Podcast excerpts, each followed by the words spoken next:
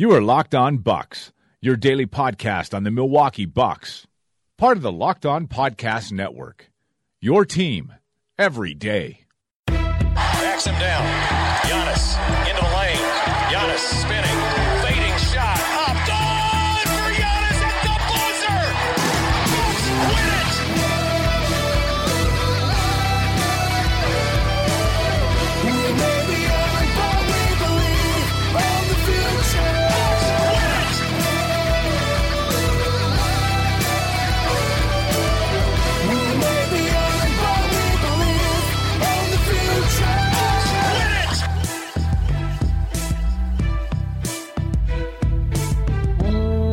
Welcome to Locked On Bucks. I'm Eric Nehm, Milwaukee Bucks reporter at the Athletic Wisconsin, and joining me as always is my good friend and the founder of BrewHoop.com, Frank Madden. And bringing you today's episode is Himalaya. As always, remember Himalaya is free. It's super easy to use. It has every single podcast you love or are searching for. Everything that you need there. You can obviously do some searching. You can follow certain shows and creators. You can like and comment. You can you're gonna have shareable playlists. So all of those things can all be downloaded with Himalaya on the App Store or Google Play Store. So don't forget to follow Locked On Bucks once you're there. Also, a shout out to Grip Six Belts. Today's show is brought to you by Grip Six, ultra lightweight with no holes, no flap, and it's a great Father's Day gift. Go to Grip Six they have a special offer for you at grip6.com slash lock l-o-c-k-e that is lock l-o-c-k-e at grip6.com father's day just around the corner frank how you doing buddy Uh, I'm good. I was late getting to our mailbag podcast tonight. I coming back from dinner was really hoping that that meant that you had taken uh, advantage of that time to pull together everybody's excellent questions that they tweeted at us at Locked On Bucks, uh, but you did not. So uh, I just spent another another Seems 15 unnecessary. minutes doing that. Um, although in fairness, uh, you do all the legwork on this show, so I guess this is like the one random thing that I that I do uh, is is I open up our Google Doc and copy paste uh, tweets by, and organize them by topic area. I'm, I'm Um, very happy you did it i do always Yeah. appreciate the work that you put in uh, on compiling the, the mailbag list it's something that uh, i just i don't even know that i would do i would just You don't care right- about our listeners. That's just that's just the no, reality. no, no, no, no, no. I don't care about grouping the questions together. I would just be okay with randomly hitting multiple questions multiple times. Like it'd be totally fine. But uh, this does actually help make this podcast flow a little bit better. So let's get to it. We're gonna do a mailbag. It should take up the next three days. Uh, so that means Wednesday, Thursday, Friday. That will be what you're getting is mailbag content. Uh, so hopefully you enjoy it. Um, but this will all be recorded on Tuesday night. It is 9:50 currently on Tuesday night. Um, the biggest news of the day, and it will end up being our first question, is Taylor Jenkins being hired as the head coach of the Memphis Grizzlies.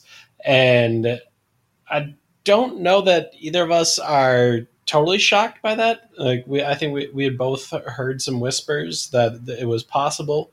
Um, but Taylor Jenkins gets hired, and John Dozel on Twitter at J O H N D O E L Z E ask, "It's probably impossible to measure how much an assistant co- how much assistant coach turnover impacts a team's performance, but how much do you think it matters generally?"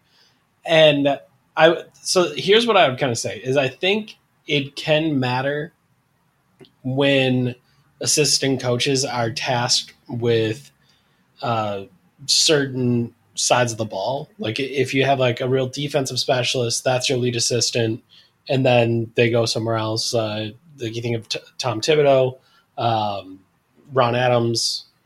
I mean, even in like the Bucks case under Jason Kidd, like uh, granted by the end of it, like you wouldn't have wanted Sean Sweeney, but like Sean Sweeney ran the defense.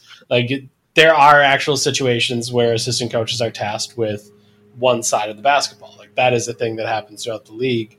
Um, so I think in those situations it matters. Um, I mean, I think you look at the the Rockets, Jeff Bzdelik, not having him for a while, and then bringing him back this year. Like I think all of those things do matter when you have an assistant coach in those positions. The Bucks are not like that. Uh, Mike Budenholzer is in charge of everything tactically. Uh, that that's what he obsesses over is how they're going to get better every single day on each side of the basketball and the ways to do that. So that's that's kind of his focus. Um, while he you know he lets the the other assistants do more of the player development stuff and things like that. So um, I, I think for the Bucks, I don't I don't want to say it won't matter. I think anytime you you lose someone talented enough to be a head coach somewhere else, that can hurt. But obviously, Bud has dealt with this before. He's lost Quin Snyder from his bench. He's lost uh, Kenny Atkinson from his bench before. So um, I think it's something that he's he's more than equipped and ready to handle.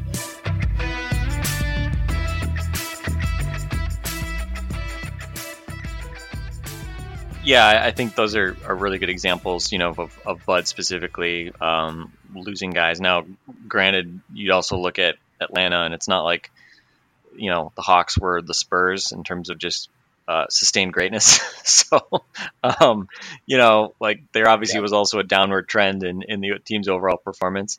Um, but, you know, I think again, like it's uh, a testament to really good coaches that, you know, like Bud himself came from the pop tree. Um, you know, if if you have good assistants and they get jobs elsewhere and succeed, that's I'd say a great statement about uh, about the coach, right? And kind of what what they stand for and and everything else and the sustainability of excuse me of uh, of kind of what they're doing. So um, so yeah, I mean, again, like what will Taylor Jenkins' departure mean for the Bucks?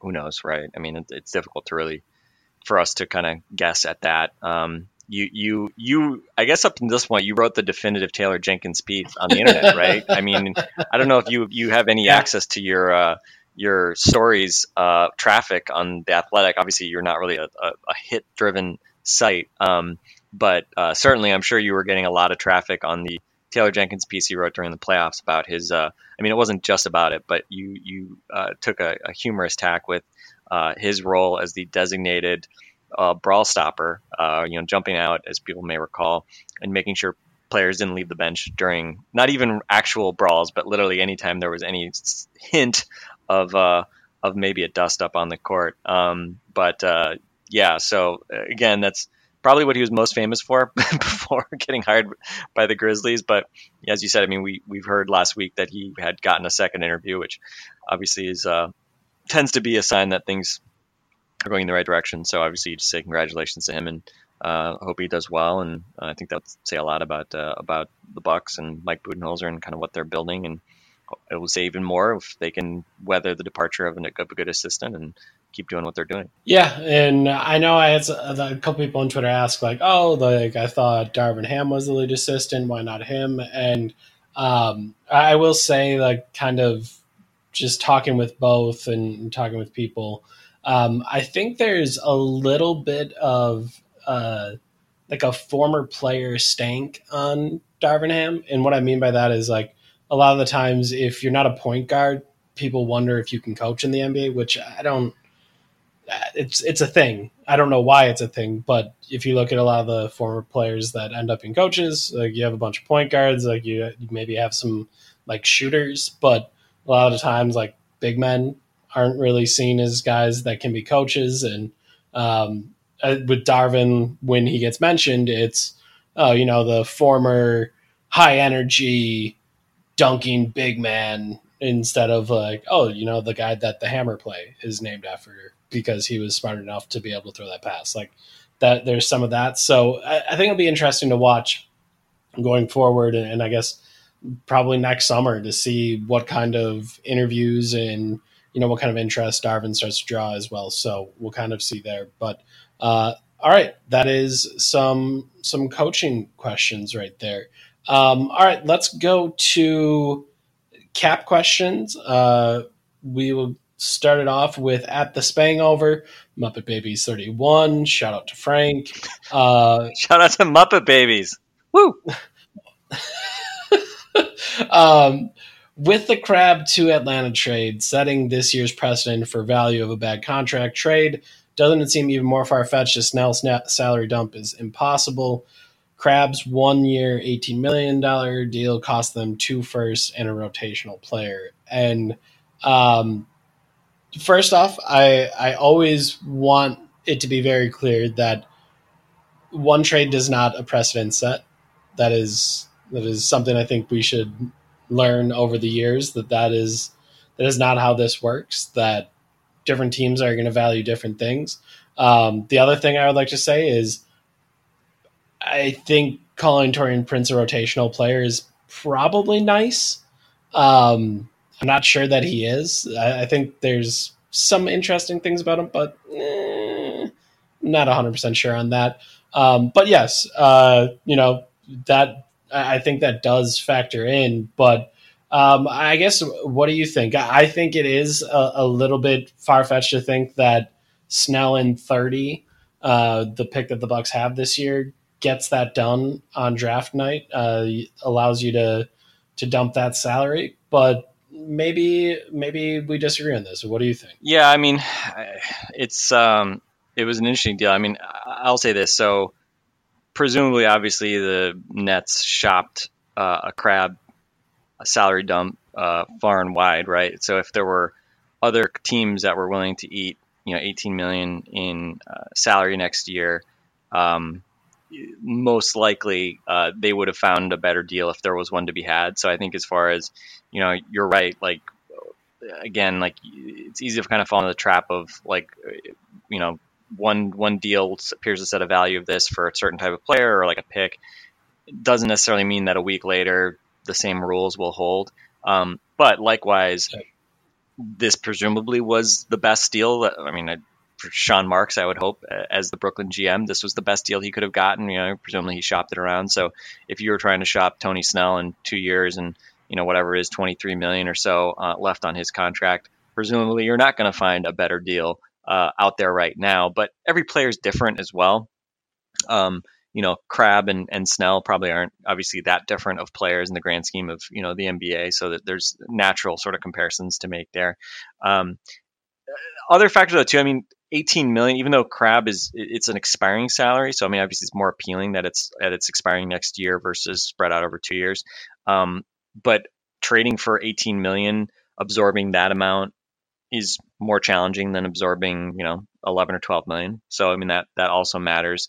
Um, and then there's the taurean prince side of this which is very complicated because i think taurean prince is kind of like an eye of the beholder type guy. Um, i think in his second year i would have looked at prince as a guy who i thought had a really interesting future and then seemed like he kind of quickly morphed into like eh, they're not that excited about him and what's his you know long term role there and, and all that. So um, I don't know. Yeah, I mean it's probably um, I, I I would definitely not say that you could break this trade down into Crabbe for a first and Taurean Prince for a first. Um, that's again, as you're alluding to, probably a little too charitable to Taurean Prince and his value at this point.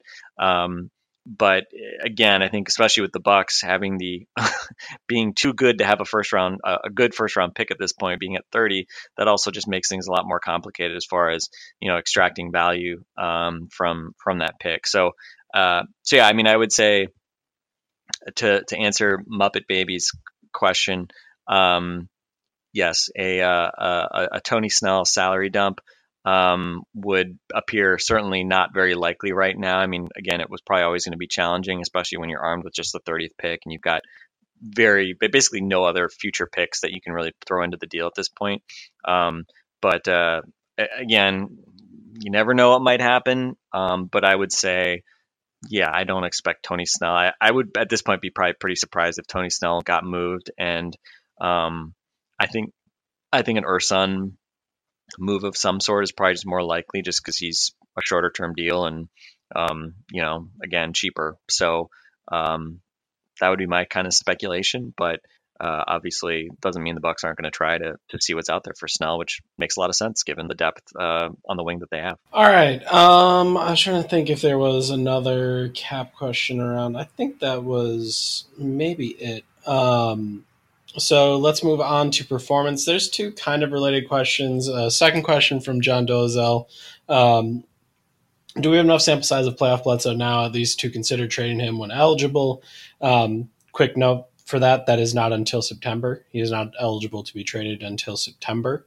Uh, for anyone curious, and it would have to be a major regular season downgrade, but almost anyone would be a playoff upgrade over him at this point. That's probably a little bit harsh, or do you just have to hope he improves? Uh, Charlie Saturday asked, "Why does it feel like we?" Fans and media pick and choose when playoff sample size is important and when it's not i.e., don't sweat Bledsoe's performance in 18 until it happens again. George Hill is now crucially key. Mirotic is now completely expendable. Um, I mean, I think it's it's an interesting idea. I would like to point out, um, as we talked about Eric Bledsoe being the second most important player, um, I did bring up the fact that he was bad in the playoffs last year, and that I still had concerns about him being bad in the playoffs this year. So like I don't I don't think that that was totally wiped away. Um, and why why it happens, I think, is uh, I think we're deeply flawed as evaluators, all of us, right? Like there, there there's a whole lot of bias in all of this. Like there's a reason why people shit on Khris Middleton all the time because they don't like Khris Middleton that much. Like like, like, are you know what I mean? Like this shit, like it's like we want it to be more difficult and like there's some grand idea behind it, but it's not. Like people have biases and those biases affect the way that people talk about certain players. Like we we struggle at times to value defense, which is why I think Khris Middleton is almost always undervalued and why I think maybe Eric Bledsoe's playoffs are getting a little bit rougher rap than they deserve because he still uh, was quite good defensively throughout most of the playoffs. Uh, he struggled against the Raptors defensively. Lowry had his way with them, uh, and then obviously on offense he wasn't very good there either. But I mean, I I don't think there's any sort of any sort of great reason behind the seemingly inherent flaws in evaluation from fans and media. Like I, I, can't, I can't find a reason behind it. Yeah, I mean, I think we alluded to this last week. Maybe the idea of, you know, would you rather have a player who seems like he should be fine in the playoffs? Like there's there's nothing like inherently kind of matchup driven why he wouldn't be able to perform at a at his normal level, which I think is where Bledsoe fits in. You know, again, Bledsoe not being a lights out shooter, obviously that's you know you would always rather have a guy who could shoot better, all things being equal. Um, but if Eric Bledsoe shot, you know, 34, 35% in the playoffs like he did in the regular season, well, the Bucks would probably be in the finals and maybe, close to an NBA championship right now. Um, so it's sort of interesting to kind of say, like, do you like, would you rather have sort of like a player who may have some like fundamental like playoff flaws, like the whole like maybe they're just not 16 game player types, um, you know, like guys who are like just uh, liabilities defensively, players like that, right? Um, or would you rather have a guy who seems like he should be malleable and able to play against different matchups and able to be successful in the playoffs, um, but for some reason, like seems to have like some sort of, you know, mental breakdown or psychological whatever, and you know, I don't, I don't know. I mean, I'm, I'm not a psychologist, right? I can't tell you, you know, with with Bledsoe. I mean, I think last year you know the way he was like especially like the the quote unquote feud with Terry Rozier and just kind of the I don't know like the, the post game talk and stuff was clearly suggested that that all that stuff was getting to him. Um, this year it didn't seem like that was the same the same case. Um, it just seemed like he just didn't shoot didn't shoot well, and it did seem like at various times, even against the Raptors. I mean, you know, he had um, a pretty big game five. Um, he had uh, games when he didn't score well against Boston, where he still was like distributing and being aggressive. Um, so I mean, again, there's other things he can do even if he's not shooting well. But but yeah, I mean, obviously in the NBA, like if you know if you're playing teams at the highest level and you know your point guard just stops being able to jump shots, it's a problem. Um, and so I, I, I would agree. I mean, I think and also in the sense that I don't think you know it was overlooked. I mean, we, I think we talked about when the the extension happened, that obviously probably the biggest question was, you know, okay, you're giving Bledsoe that deal before you see him in the playoffs, which we kind of kind of figured was was what the Bucks probably really wanted to see, and base their decision whether or not to kind of, you know, commit long term to him on that. But you know they had the level of comfort that they didn't didn't feel like they needed that. So um, I agree, and I think I so I think Charlie's broader point was not just to, to shit on Bledsoe. I think you know the idea of um, playoffs being, in, you know, we, we I always bring this up that playoff series and even the playoffs overall, it's an inherently small sample size, and it's always very dangerous to you know make any broad conclusions on small samples, um, and that swings both ways. And so I think it's you know an interesting you know an interesting thing to not just bring up Bledsoe, but to bring up you know George Hill as well as um, uh, Nico because as we were saying, I mean a year ago, Nico was like a playoff you know X factor and had some really huge performances for New Orleans. And you know, now he's, you know, a guy who didn't even get off the bench in in you know deciding game. And I think for me, the it's not so much that like that proved anything about Mirotic's value. I think um, Charlie's 100 percent right. Like it, would be wrong to suddenly think that like suddenly you know Mirotic isn't good or can't play in the playoffs or something like that. Um, I think a lot of it just to me is like just what an awkward way to go into the off season. You know, like um, he obviously was not you know we've talked about why he Mirotic wouldn't be kind of the obvious, you know, priority for the Bucks, which I think we'll get into in some of these other questions. Just you know, again, based on when he came to the team and you know some of the redundancy in his position with other guys on the roster, including obviously Giannis being you know mainly a four and Mirotic being you know not the easiest guy to necessarily play with. I mean, you can for sure. Um, but you know, again, not as complimentary to Giannis uh, from a defensive standpoint, obviously, like like some other guys. Um, so I think there is certainly that danger in in kind of you know, just taking a few games and saying like, okay, now that guy like is trash or whatever. Or in George Hill's case, that that guy is now suddenly great, right? Because, you know, again, I think you know there's a maybe a little a lot of evidence now that that a lot of guys maybe have not looked very good against uh, playing with LeBron the past few years. Um, but you know, George Hill couldn't shoot during the regular season for the Bucks either this year, and uh, so him yeah, exactly. And his age, right? You know, I mean, it's just kind of a hard. But how Um, much do you want to pay George Hill? Right.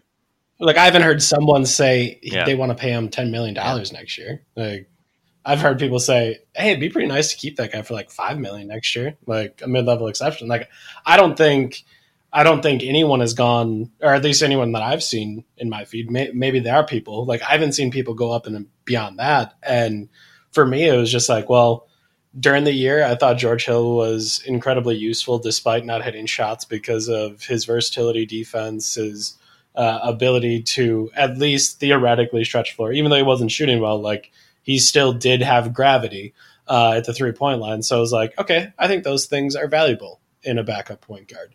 And when it came to the playoffs, he performed well. And to me, it confirmed what I already thought of him, but it didn't make me think at this point in his career he's uh, he's not expendable or the Bucks have to sign him. I just think if he found his way in Milwaukee and he refers to it as basketball heaven as he did in his exit interview, uh, and he likes being around Bud and Bud likes having him as a backup point guard, and there's a chance that you get a good deal. Yeah, that then I'm very in on George Hill, and with Mirotic, I think I I thought he was a little bit better defender than he appeared to be, and Bud did not do him any favors by playing him with Ersan regularly during the regular season, and I will be the first to admit that.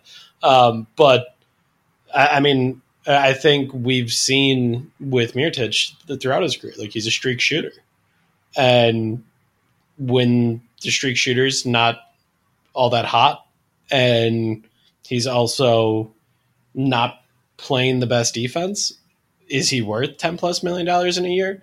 So to me, like I I understand the question and understand you know maybe the confirmation bias that we're using in using a playoff sample to prove what we may want to prove, but I also at the same time don't think uh, any of these conversations are happening without the context of their contracts, right? Like I'm I'm a lot less interested in Nikola Mirotic after seeing him for what he did this year with the Bucks and for that playoff uh, stretch for over ten million dollars a year. Like that, that to me is not all that interesting. Now, if because of his playoffs he has a cold market and the Bucks can get him back for below that number, okay, I'm into it. Like I, I think that could be something. So um, I think it's it's a little unfair. And again, like I, I'm I'm not going to say that I haven't mentioned the idea of just renouncing Nikola Mirotic. Like I have done that on this podcast.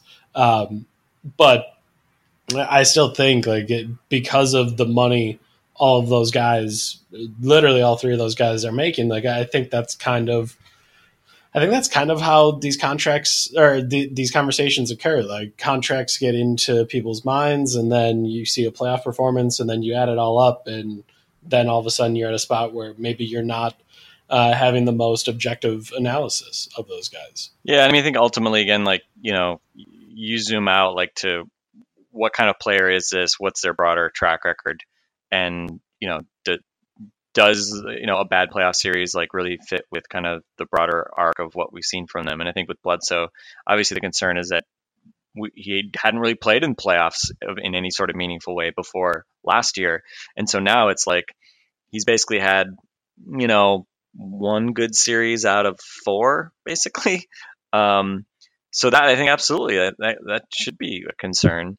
Um, and again, it's a little irrelevant at this point, I think, because you're, you know, you kind of the dice cast with Bledsoe. You're going to kind of go into the regular season, obviously, with him as your starting point guard. And, you know, who knows? Uh, I'm not saying that there isn't some world where, you know, you look to deal him next year at the trade deadline or something. I don't know, right? But um, obviously, especially with Hill potentially leaving or, um, you know, having to be resigned for a lesser amount or replaced for a lesser amount, um, you don't necessarily have a lot of, you know, a lot of flexibility to just, you know, dump dump Eric Bledsoe's salary or something like that next year. So, um, you know, and I think Hill Hill definitely made a lot of sense for the Bucks on paper, given you know Brogdon is not a pure point guard. Bledsoe is not a great shooter, uh, and obviously just the premium you have on having kind of versatile defenders in the backcourt. I mean, Hill obviously fits really well with that, uh, and so yeah, I mean, I think it's a anyway. I've, we've probably talked way too much about this, but I think it's a really good question from Charlie, uh, and you know, I think it is to sort of question you know, whether it's those guys or people who, you know, don't want to pay Khris Middleton X million dollars because he didn't make enough shots against the Raptors or whatever, right? I mean, it's like, okay, is that, you know, like that. I wouldn't want to do anything roster wise based on what happened against the Raptors alone.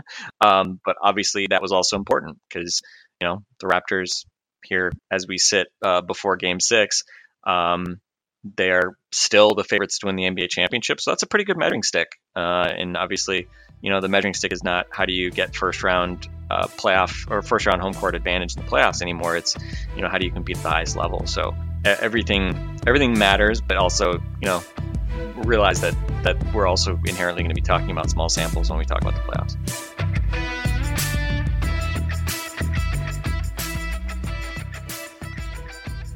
All right, um, we're going to keep it rolling. Uh, but before we do, big shout out to Hotels.com. Today's show is brought to you in part by Hotels.com. Don't hate like your friend's trip. Book your own with Hotels.com and get rewarded basically everywhere. Hotels.com, be there, do that, get rewarded. And we'll keep it moving with kind of some some questions about performance and um, how we kind of view those things. Uh, at NBO Hunk 77, uh, Nick Hatfield asked, "What area do you see the Bucks' best chance of improvement to take the next step in getting to the NBA Finals?" With the understanding that most, if not all, of the team is returning. For me, I mean, I think, man, I don't. There's not a lot of weaknesses on this team uh, th- there's really not a lot there for me to to question and and kind of think through. Um, I mean, I think Giannis gets a little bit better. Um, I don't know. I, I think that the best chance of improvement. I mean, maybe they have a of a, a slightly switchier defense next season. Uh, if DJ is DJ Wilson is in one of those spots instead of Nikola or, or Sonny De Silva. Um, I, I, don't know. Do, do you have any g- great thoughts on this one? I, I, this is to me a, a difficult question because I don't see this team having a whole lot of weaknesses. Yeah, I mean, I think statistically, if you looked at things that were, I mean, a lot of things obviously went in the right direction. obviously, went in the right direction this year, just in terms of player performance. Um, and we've talked at length about, especially you know, the Bud effect on the role players that we saw this year. Um, that said, I mean, I think if you just look at some things that weren't maybe as good as they were in the past, that that are still have, offer room for improvement. I think for Giannis, certainly, you know, his shooting from three, his shooting from the free throw line, his turnovers, uh, I think those are areas that you know we we could see certainly improvement from um, from next season, just in terms of Giannis's game. Uh, and then I think you know it, it's interesting for a team that really saw their three point shooting explode this year. Um, you know, it's kind of funny. I mean, intuitively, I, I, have no data to back this up, but I would think that, um, you know, like Khris Middleton in particular started taking a lot more pull up threes this year, a lot more ISO threes this year. His his assist rate on threes went from like 90% to 60%. Um, and the weird part is like he actually was really good at pull up threes this year. I mean, I think we can all like picture him kind of like shooting those on the move a little bit, like where he's sort of drifting forward and hitting threes like off the dribble, and he got really good at those. Um, but Middleton was not great shooting spot up threes, relatively speaking. I think he was like in the mid 30s or something like that, which is not great by his standards. Um, Bledsoe went from a 40% catch and shoot guy last year, and I think he was like 37% the year before, to like 28, 29% last year. Um, and so it's all kind of it's a little bit weird, right? Because you would think that you know those are the shots that in Bud's offense you're going to get more of, and they're going to be more open, and you know like oh you're going to be able to get lots of open threes, so you're going to punish teams that way. But that was kind of the irony is that the Bucks, you know, how often when the Bucks struggled or maybe didn't play as well as we wanted, it was like well they just they just for really extended periods would not hit open threes at a high clip, right? They'd shoot like low 30s or something. We saw in the playoffs too, unfortunately, mm-hmm. low 30s on open threes. So that's kind of a, something that is more than just like a single player issue. That um, I don't I don't know if there's a an easy explanation for that. I mean, obviously you have a number of guys who shoot really far out three pointers.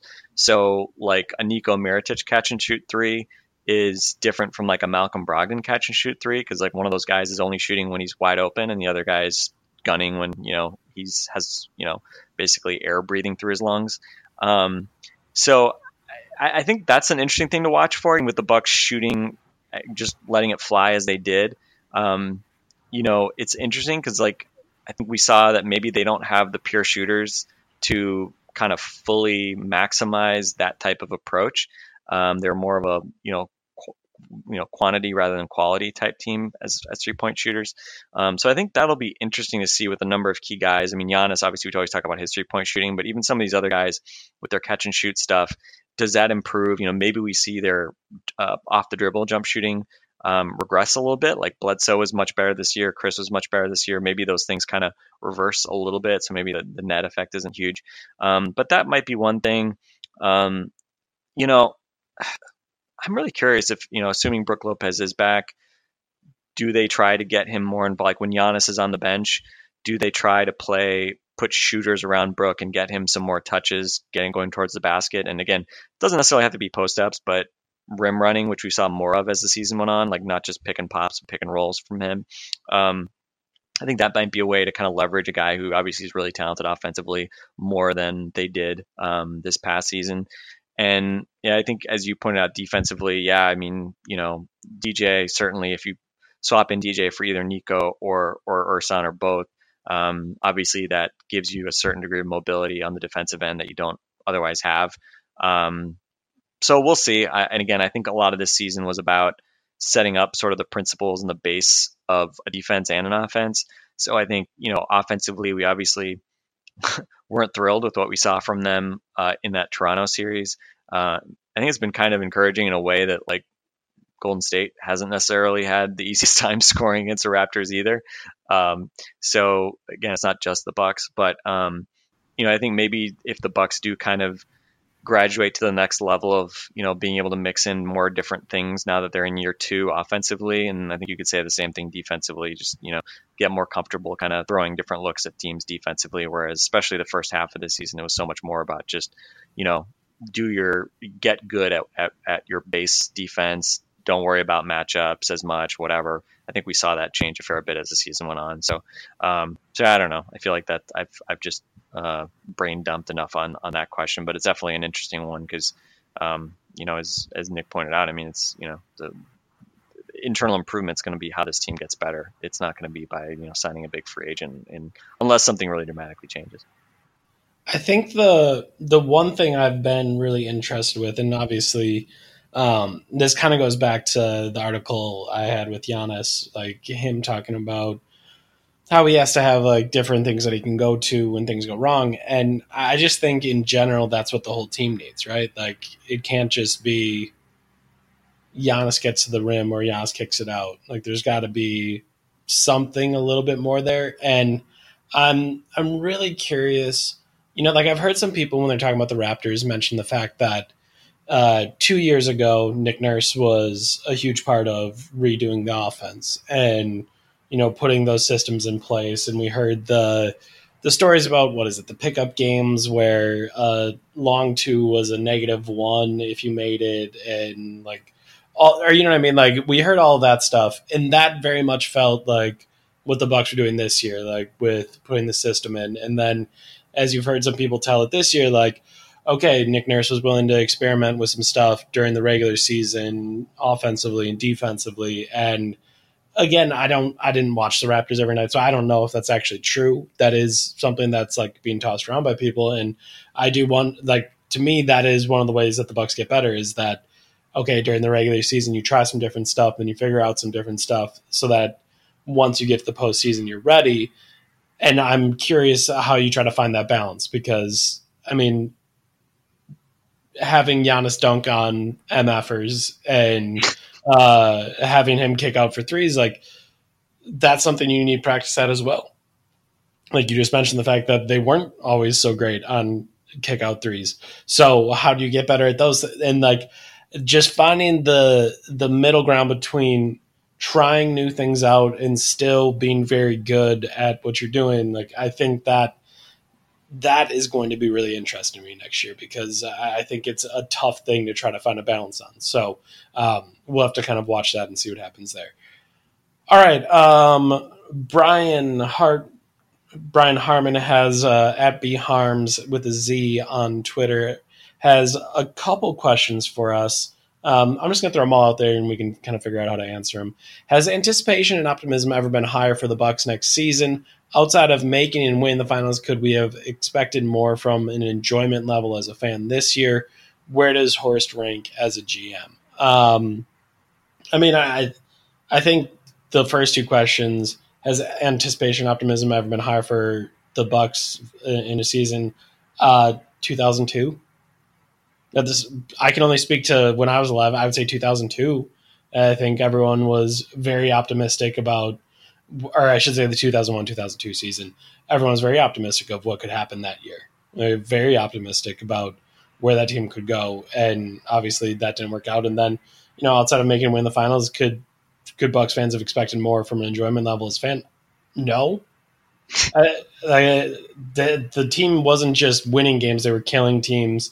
Uh, they have a, a lovable superstar who really I don't know if people have started to pick at the warts that he has quite yet. Uh, maybe a little bit during the playoffs it started, but for the most part, everyone just kind of loves him, and he's great. And I think going around the roster, you just have a bunch of like even Khris Middleton and Eric Bledsoe guys that don't have big personalities. Like they gave you the Bledsoe Middleton dunk contest throughout the year, which everyone enjoyed and had a good time with. Even though you know, like there wasn't a lot to it, there was that. Brook Lopez is just generally a fun human to have around. Like Malcolm Brogdon is a good person to have around. The stuff that he does in the community. Uh, George Hill, shotgun beers. Why not? Um, like you just go down the roster. Pat Connaughton getting random dunks.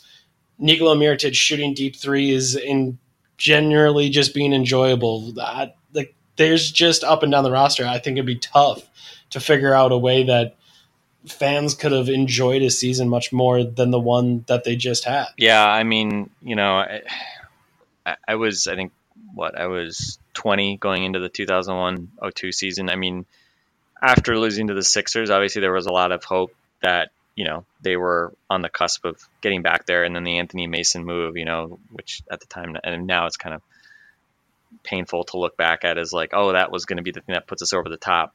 Um, but it's also a little quaint to look back at now because it's like, I mean, God bless Ray Allen and Glenn Robinson and Sam Cassell. I mean, none of those dudes are on the same like planet as as Giannis, right? I mean, especially when you're thinking about like going up against the Lakers with with Shaq and Kobe.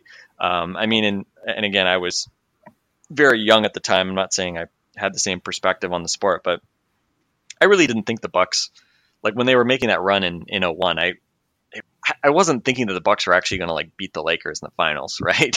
and this year, I actually felt like Yeah. the Bucks going to win the whole damn championship. Like that's got to be the goal. It's going to be disappointing if they don't. Um, so I, I think even relative to to 2001, I think the you know there there should be more optimism now than there was then.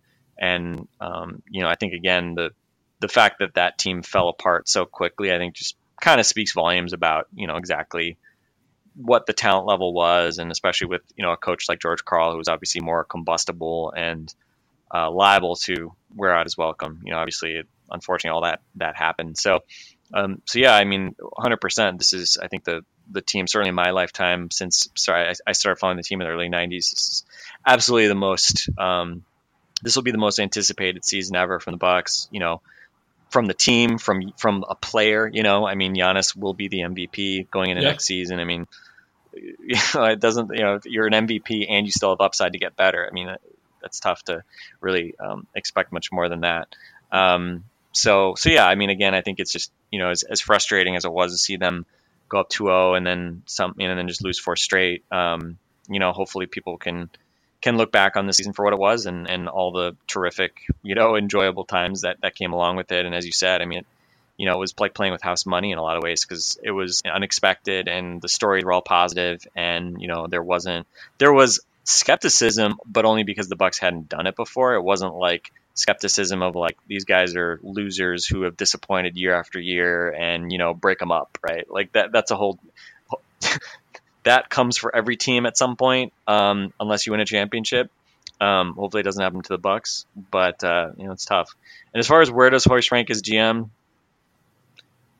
man, it's really hard to, to judge a guy at this point. I mean, he's coming off obviously a great season this past year. Um, Somewhere in the middle. yeah, I, I, I can't. I have no idea. Yeah, I mean, I would say this. Like, I, I think what we've seen enough to, I did, I'd say like I trust that they will make. Man, again, like dangerous to say this, right? Um, using the word trust around the Bucks is always a, you know, very um, challenging thing for me to do. But um, I think they have earned, you know, the trust of the fan base as far as the personnel moves they've made, especially over the last year in building this team around Giannis. And so until they screw that up, you know, I will um, I will expect them to make good moves, right? I mean, which is different from maybe the way we Yeah. viewed things previously. So uh, I think again, especially a GM job, given the nature of a G, of what GMs do, like it, it's fundamentally you you get graded on you know your five year plan, not your like could you kind of wham bam thank you ma'am something in a in a year typically. Um, but again, that's also obviously a testament to the fact that they you know got this team to where you know they could actually be a legitimate win now type have that legitimate win now type mindset. And now now the challenge is how do you balance that with you know trying to build a long term contender around Giannis and not just you know a team that's going to have a chance this year or next year, but but actually be be around for the long haul. So um, so yeah, I think you know again Horst. It, I don't want to say incomplete because that makes it sound like you know uh, he's done something really wrong or like you know I don't, I don't know I but it's let, let's see right I mean I think the extension was well deserved um, but we need to see more from the franchise in general right? And that's not just the front office. Before we you know say oh we've got the Spurs Spurs North you know um, that that's fundamentally something you you kind of have to earn over a long period